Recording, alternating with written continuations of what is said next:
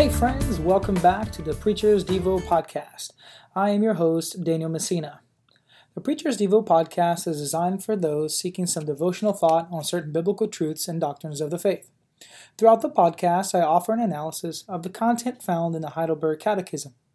The Heidelberg Catechism, like the Westminster Catechism and others, is simply a tool that offers a summary of certain biblical truths and doctrine. I have picked the Heidelberg Catechism for its easy to follow structure of what are called 52 Lord's Days. Today we are in episode number 21, and therefore in Lord's Day number 21. Lord's Day number 21 focuses on the third section of the Apostles' Creed. This third section is a section that speaks of the Holy Spirit. It goes as follows I believe in the Holy Spirit, the Holy Catholic Church, the communion of saints, the forgiveness of sins, the resurrection of the body, and the life everlasting. In particular, Lord's Day 21 focuses on the three aspects that follow the Holy Spirit, mainly the phrase the Holy Catholic Church, the communion of the saints, and the forgiveness of sins. Lord's Day number 21 begins with this question What do you believe concerning the Holy Catholic Church? Now, let's be honest, when we think of Holy and Catholic Church, we immediately think of the Roman Catholic Church. However, this is not what the Apostles' Creed is referring to. Here it is referring to the fact that the church is holy, it is sacred, it is set apart for Christ and by Christ and through Christ. But it is also Catholic in the sense that it is universal. Here, a term that is used by some is the invisible church versus the visible church. The invisible church, that is, being the uh, church at large, and the visible church, meaning the local church, the body of believers that congregate in various areas of the world. The manifestation of the visible church consists of, for instance, buildings, pastors, elders, people that attend church, things that happen within the church like preaching, communion, baptism, uh, ordinations, etc. And it is visible to anyone and to everyone. Now, not everyone who is in the visible church is part of the church, for there are those who attend church who are false believers. One thing that is important to notice is that there is no pattern, so to speak, for the visible church, for Christians meet in different buildings. They can meet outside in desert areas and beaches and in hotels and malls and anywhere they like. But one thing is for sure is that we can see it Therefore, it is called the visible church. The invisible church refers to those who are part of the body of Christ, those who have been redeemed, those who are disciples, those who believe, and are true believers. Though they are called invisible, it does not mean that they are unreal. They do not exist. They do exist, but again, it's just a delineation of the difference between local churches and the church at large. To aid us in our understanding here, perhaps the Westminster Standards could help us. Another catechism. It says, Of a church, the Catholic or universal church, which is invisible, consists of the whole number of the elect that have been, are, and or shall be gathered into one, under Christ the head thereof, and is the spouse, the body, the fullness of him that filleth all in all. The visible church, which is also Catholic or universal under the gospel, not confined to one nation, as before under the law, consists of all those throughout the world that profess the true religion, and of their children, and it is the kingdom of the Lord Jesus Christ, the house and the family of God, out of which there is no ordinary possibility of salvation. But back to the Heidelberg Catechism. Here is the answer offered to this question.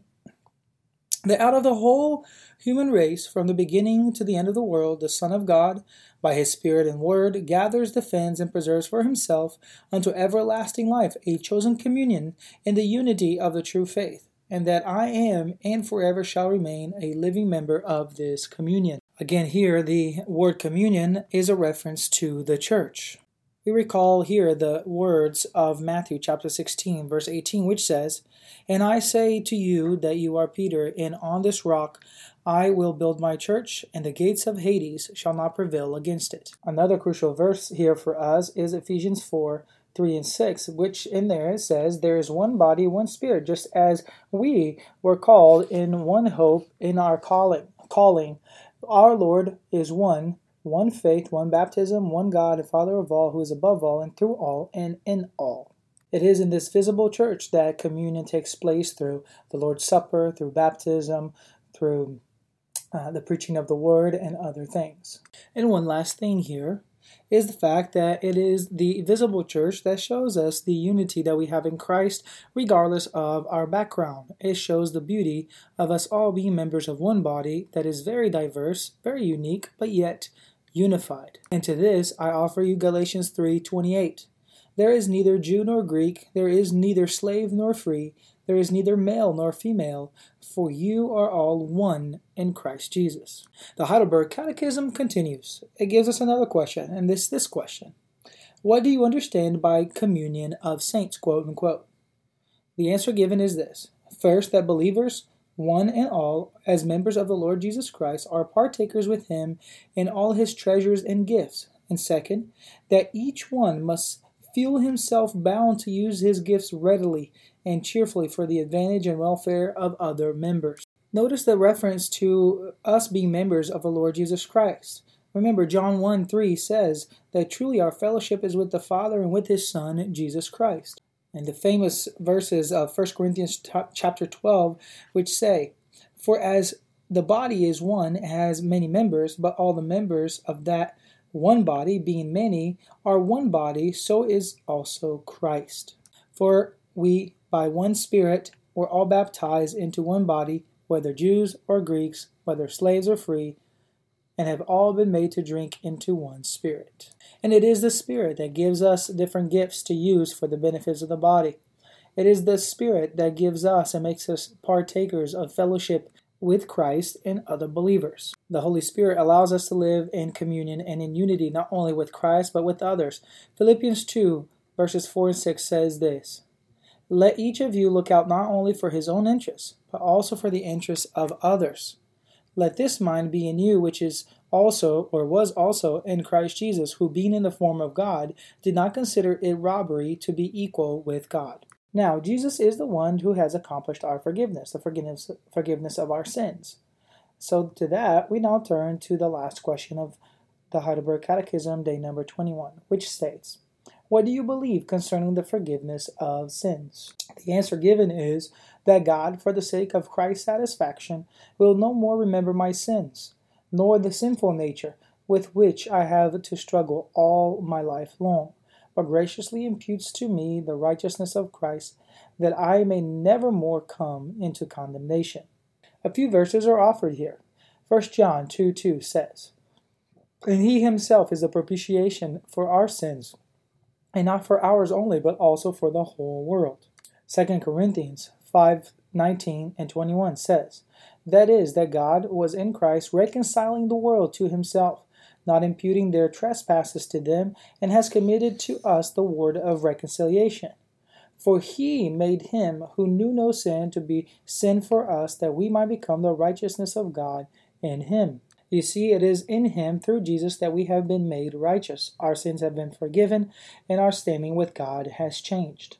The words of Paul ring beautifully here in Romans chapter 7, verse 24. It says, O wretched man that I am, who will deliver me from this body of death? I thank God through Jesus Christ our Lord the Old Testament prophets looked forward to this, and even the psalmist. The psalmist says in one of my favorite verses, by the way, in Scripture, Psalm 103, verse 3, 10, and 12, which say, Who forgives our iniquities, or your iniquities, who heals all your diseases? He has not dealt with us according to our sins, thank goodness, right? Nor punished us according to our iniquities. And then he states, As far as east is from the west, so far has he removed our transgressions from us. In Ephesians chapter 1 verse 7 says, In him we have redemption through his blood, the forgiveness of sins, according to the riches of his grace. Notice that last phrase, according to the riches of his grace. It is through God's grace, through Christ, in Christ, by Christ, that we have received redemption and forgiveness. And for that, folks, we must praise God and shout out our hallelujahs to Him on a daily basis. We praise God and we thank Him for our forgiveness, for it is truly an accomplishment that we cannot do for ourselves. Well, folks, that's it for episode number 21. I am your host, Daniel Messina. And until our next podcast, stay encouraged, encourage others, and keep growing in Christ. Feel free to share my podcast on social media with your friends and family. Till next time.